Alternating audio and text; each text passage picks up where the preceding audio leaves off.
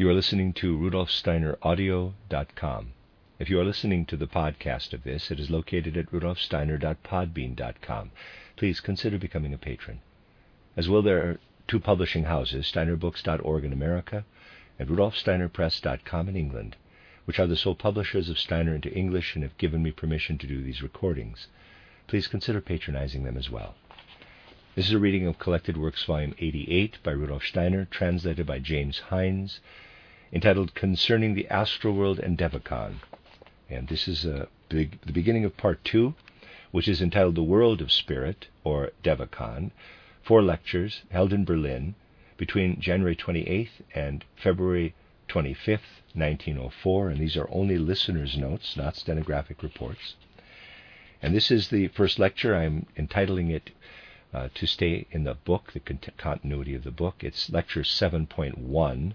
It's the first one in the second section, the seventh lecture in the entire series so far. And this one is entitled The World of Spirit or Devachan, Part one, given in Berlin on January twenty-eighth, nineteen oh four.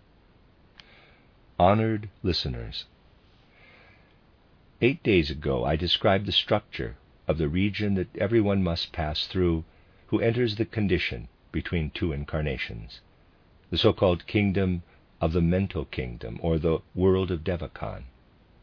I spoke of the three regions we must distinguish there.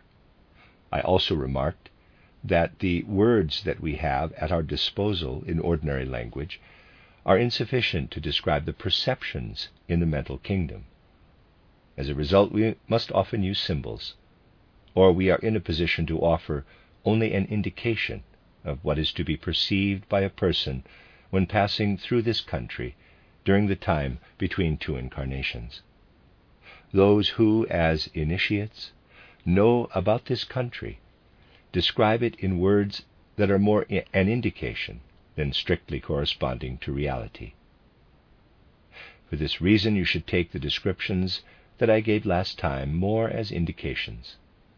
What those experience whose sense for the world of Devachan has been opened is almost inexpressible.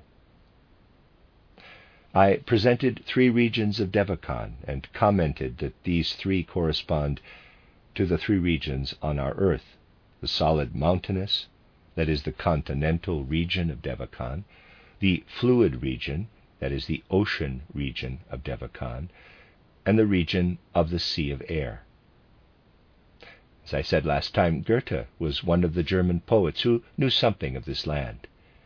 Goethe had his Mephistopheles describe this country more outwardly, and already with this description you can see that Goethe knew how difficult it is to speak of this land. He described it by having Mephistopheles draw Faust's attention to what he would find there. Mephistopheles said the following, quote, "And if to ocean's end swimming your path should lead, to look upon enormity of space, still would you see that waves to waves succeed. Even though you have a shuddering doom to face, you'd still see something in the green of silenced depth our gliding dolphins seen. Still cloud will stir, and sun and moon and star. You will see nothing in the distances of the eternal void. You will not hear your own step. You will not find anything solid to stand upon." Close quote. Those who read this with understanding will be able to see this as an approximate description of this kingdom. In another passage, Mephistopheles says to Faust, quote, "Here, take this key. The key will scent the true path from all others. Follow it down. It will guide you to the mothers." Close quote. The kingdom of the mothers was also spoken of at the time of Plutarch. For Goethe, this is the kingdom of what has not yet come into being. For this reason, he has Mephisto say to Faust, quote, "Descend then to the depths. I could just as well say ascend to the heights. Flee from what has taken on form in existence into the kingdom unfettered by forms, Rejoice in things that long have ceased from being." Close quote. That is a description given by a European. Now I will also give you the description from a Hindu sage. It is colored in an Eastern way, although expressing the same contents. It says, quote, "There are many thousands of world systems. This world has a kingdom of blessedness as its foundation. The kingdoms are bound by seven rows of fences. They are ruled by the Tathagata and belong to the Bodhisattvas." Close quote. Water flows through these kingdoms, and they have seven characteristics. I have described three kingdoms of Devachan that correspond to our solid land, our oceans, and the sea of air. I have said that the land of Devachan appears different from our land, and I have said that we find forms there that we also see here. However, they are engraved like the imprint of a seal. This continental landmass forms the basic foundation of Devachan. A lively mass of ocean is in movement within this landmass. It permeates all being with a rose color and forms the life source of all forms, all shapes that are to come into existence, such as plants, animals, and human beings.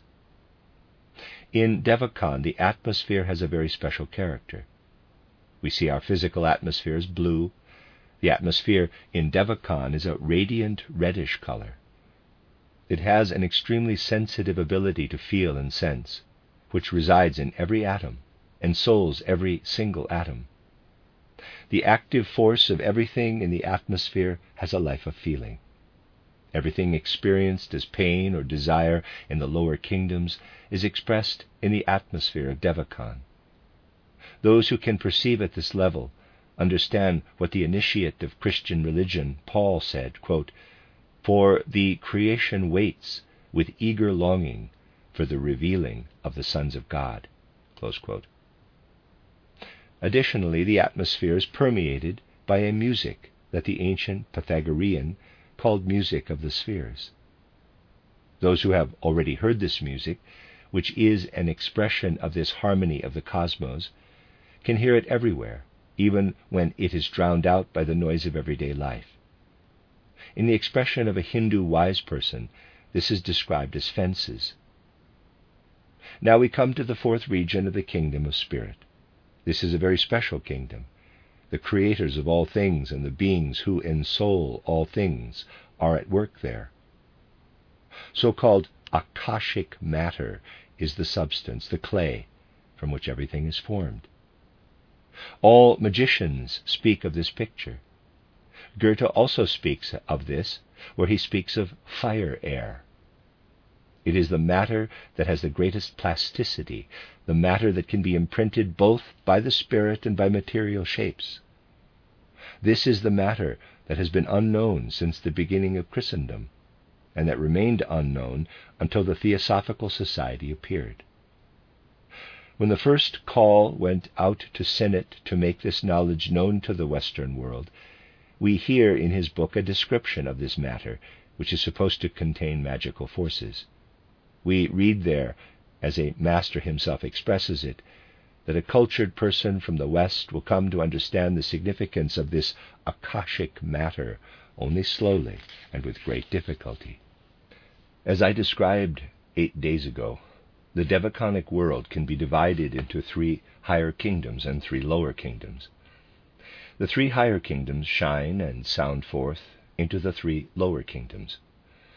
We characterized the three lower Devacanic kingdoms, called Rupa kingdoms, in the language of theosophy as solid land, ocean, and an atmosphere of air. The three higher kingdoms extend on the other side of the fourth kingdom, Akasha, the origin of everything found on this side of Devachan, that is the astral kingdom and physical kingdom, is found in higher Devachan. This Arupa kingdom is inhabited by beings of the loftiest nature. The masters of original Christian wisdom were still able to describe this kingdom. This wisdom was still known in Christian wisdom until the thirteenth century. then the knowledge was lost. No one understands the Christian wisdom of earlier centuries who doesn't understand that the three highest kingdoms of Devachan are described in those writings. These three kingdoms are, as stated, inhabited by the loftiest beings, who guide and lead all the processes in the lower kingdoms. Goethe also points to the first step of Upper Devachan in a passage from titled The Green Snake and the Beautiful Lily. You can read there, quote, "What is more profound than light? Conversation," close quote. This is one of the most profound statements made by Goethe. From the kingdom of light in Devachan arises the so-called kingdom of conversation. This is the kingdom in which not only light, but also a stream of knowledge as light flows forth. The higher beings speak eternal truths through this stream within human beings. The conversation of the cosmos speaks through this stream. Here we rise to the higher kingdoms in which the words for this conversation are produced. In these kingdoms the voice sounds forth in which the origin of the world is found. Human beings refer to this voice as the Word, from which worlds have come forth. There are a number of lofty beings living in the kingdom of conversation. In the Christian tradition they are called exousiae. These are beings difficult to characterize using expressions from the Western world. These beings become visible in the garment of the light of knowledge. I have often pointed out that one such being appeared to Moses in the burning bush. That passage in the Bible indicates an exousiae. The garment of these beings is woven from the matter found in this kingdom. These beings then become visible and proclaim the truth to those who are mature enough to hear them. We will now ascend to still higher regions. There we find beings that can no longer become visible. However, they can still speak to human beings when humans are mature enough. The first teachers of Christian wisdom called them dynamis. These are beings that radiate as creative powers. In the next hierarchy we find the dominions, the Kyriotetes. With these three we have the hierarchies of lofty beings that sound forth in the three highest kingdoms of Devachan. In Christian esotericism, there is much that indicates that this knowledge was still alive in the first centuries of Christendom. However, it was lost because there were ever fewer Christian initiates. There are also beings in the kingdom that I previously described as the atmosphere of Devachan, whose garment is woven from the atmosphere of Devachan, but who have entirely opposite characteristics from what we human beings possess. The characteristics of these beings living in the atmosphere of Devachan are difficult to describe. We human beings ascribe sensations and feelings to ourselves. However, we must ascribe to these beings that they do not receive feelings coming toward them, but that they carry feelings and sensations out into the atmosphere. They are thus beings of an entirely different sort. Wherever they go, they radiate forth the forces of feeling and sensation, while we human beings receive feelings and sensations that stream into us. Only in this way can I characterize these beings. In Christian esotericism, this was expressed by calling these beings archangeloi. Today this expression is no longer understood. It is not permitted for this expression to be used for physical powers. That would be superstition. It must be used for devaconic beings that carry the message of sensation and feeling through the atmosphere of Devachan and spread pure feeling and sensation everywhere. The ocean of Devachan is comparable to a rosy-colored stream that is poured over everything. It is enlivened by a series of beings that are characterized as messengers, as angeloi. These do not carry sensation and feeling.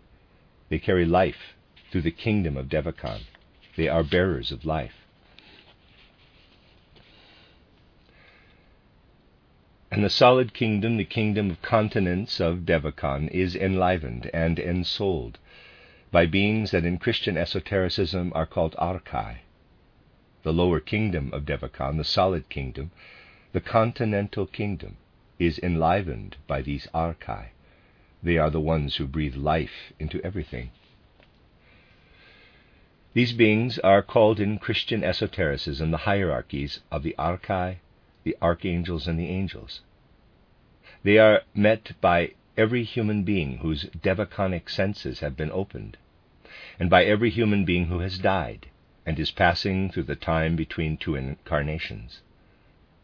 I have already pointed out that human beings, when they have set aside their body, must spend time in the astral world. I will return to this. Now I would like to tell you about what happens in this world where human beings become mature enough to step into the world of Devachan.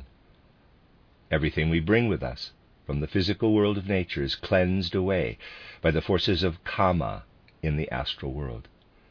Even the so-called feeling for oneself is slowly dissolved in the astral world.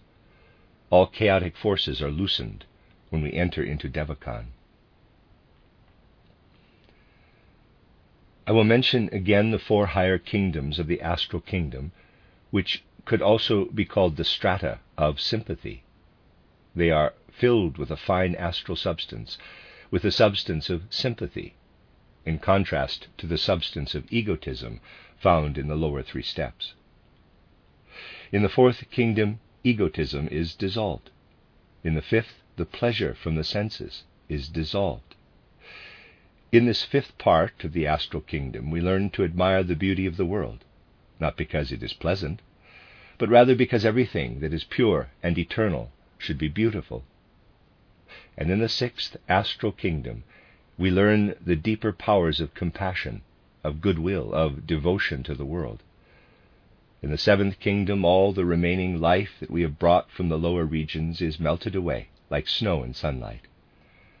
And then we will have to pass through the four lower steps of Devachan, which I described previously.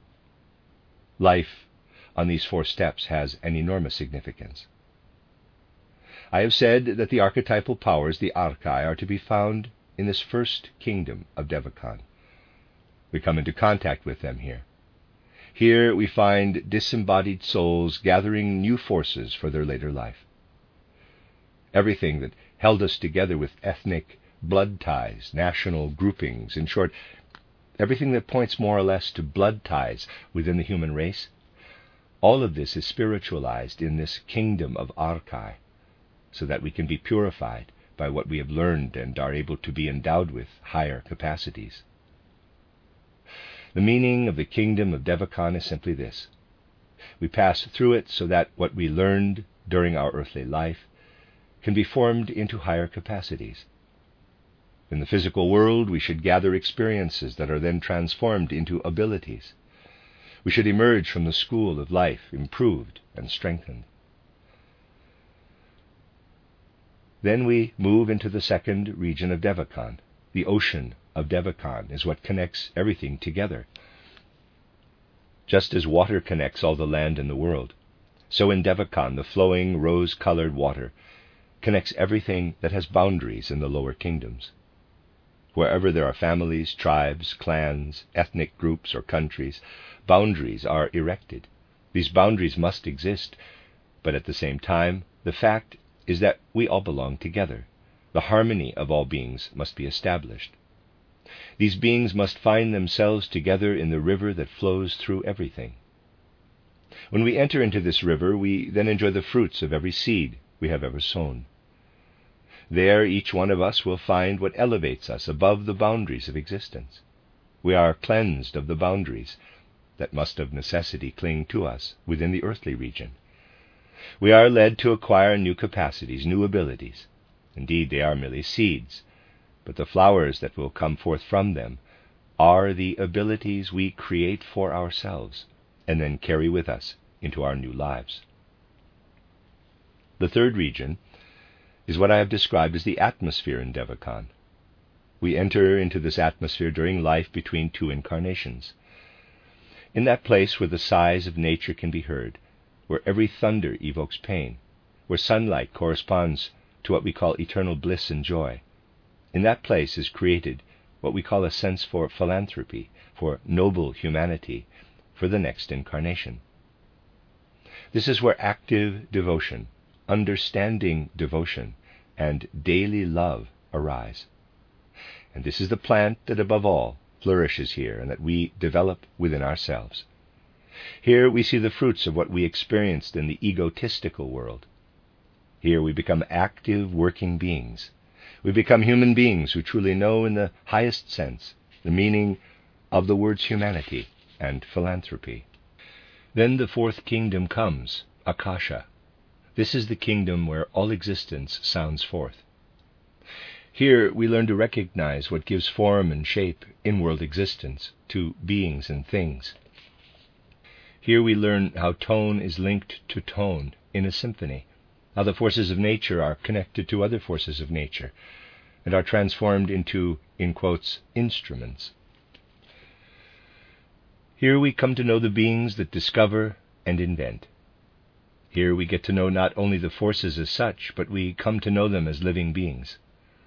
Here we are permeated by the living productive power to create.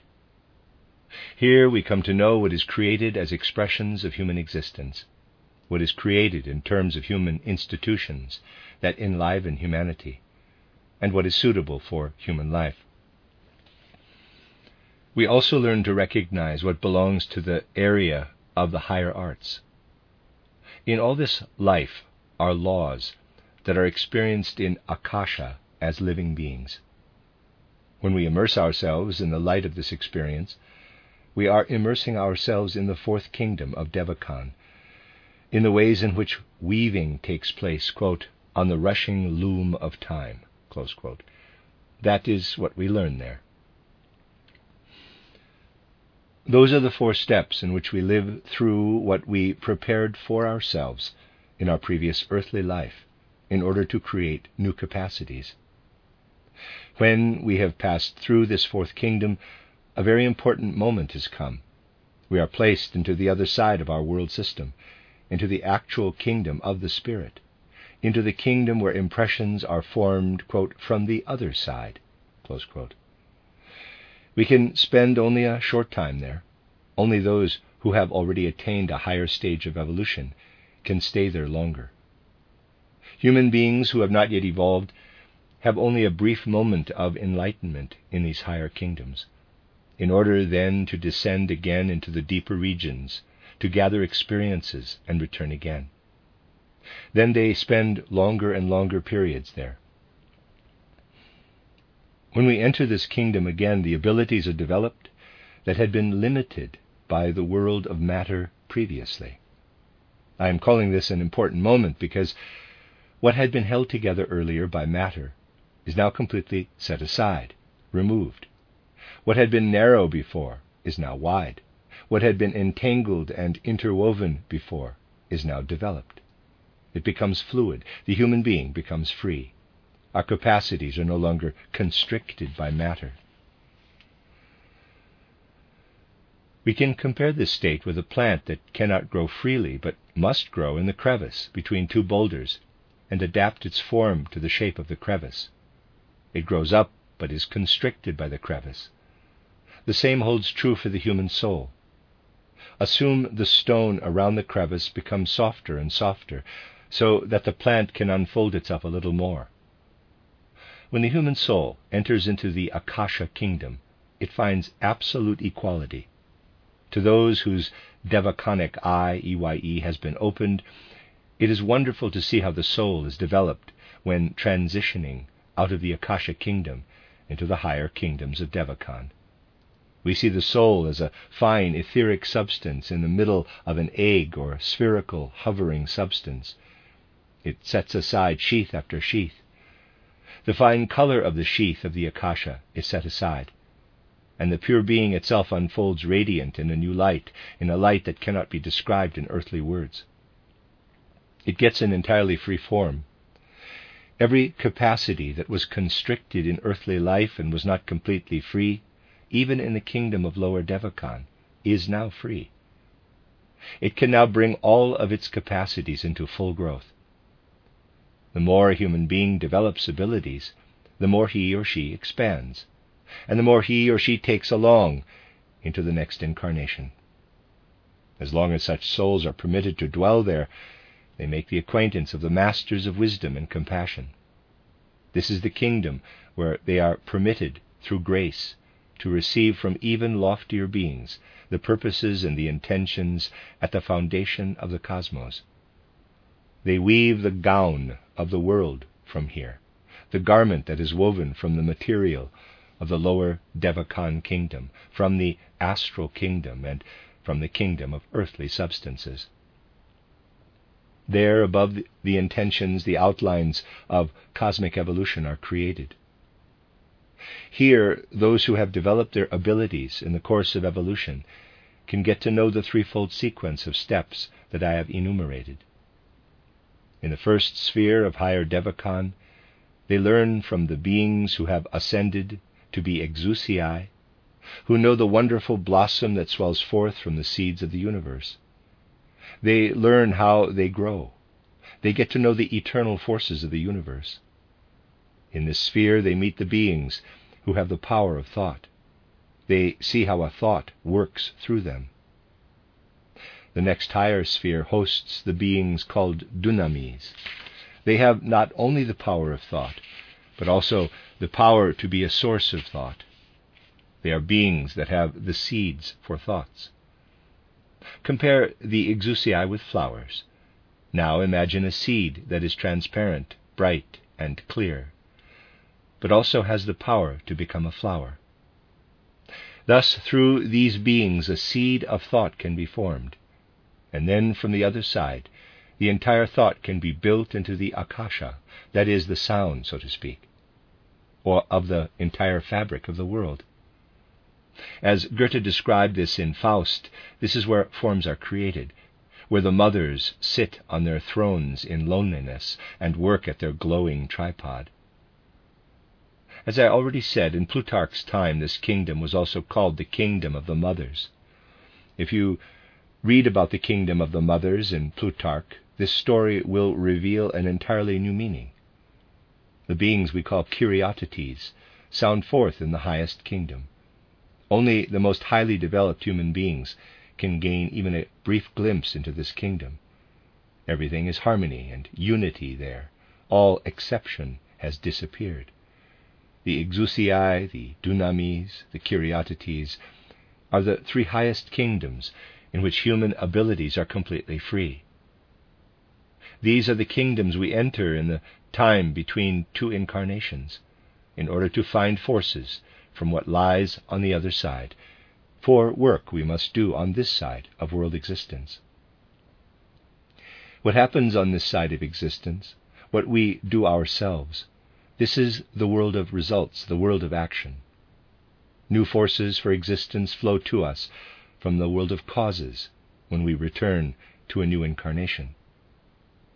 Everything that we do in this world that rises into our soul as moral ideals, as ability to work creatively, as daily love for fellow human beings, everything that occurs to us for mastering the forces of nature in technology, all this resides hidden deeply in the human soul. The soul brought it from the kingdom of higher Devachan, where the initiatives for work on this side of the threshold are found. Goethe points to this in a wonderful way in his fairy tale, The Green Snake and the Beautiful Lily, where he speaks of the river, we can compare it to the river of Akasha, and the beach on the far side, calling the garden on the far side the beautiful lily's flower. The reports from the Hindu wise men also speak of such flowers. It is the power that flows through all of Devachan. The fruits from this flower are the archetypes for this world of earth. If human beings want to work, then they must obtain strength from the nourishment of this fruit. Then they evolve and develop. They become active and full of strength. As I said, theosophy should not draw us away from the world. It does not want to move us into a kingdom in which we would become weak and languid for earthly existence. This it does not want to do. It wants to do something entirely different. It wants to point us to a kingdom in which we can receive strength and abilities so that we are strong and able to do our work in earthly existence. People who do not know what lies both behind them and before them are like the blind, who can only stumble around and do not know in what direction they are stumbling and what they are bumping into. And a person who can see is someone who knows the way forward and backward. The particular beings that we also meet there will be the object of the next lectures. We will hear still more about our entire life in Devachan, also about individual experiences, and about how the world of Devachan works into our world. From these introductory lectures, it should be clear that theosophy is not alienated from reality, but is rather a teaching full of creative joy and saturated with reality. It does not take people away from earthly existence, but rather equips them with forces that live in earthly existence, but are not visible. You must know this if you are striving upward into the kingdoms that are inaccessible to those who cling to the physical world only. To all those people who are enemies of the spiritual kingdoms, all those who say that there is nothing on the other side of the world of the senses, to those we wish to respond with the words of Goethe, quote, "Well, let us always move forward. We'll plumb and search the depths, for in your nothing I hope to find the all." Close quote. The end of lecture seven point one.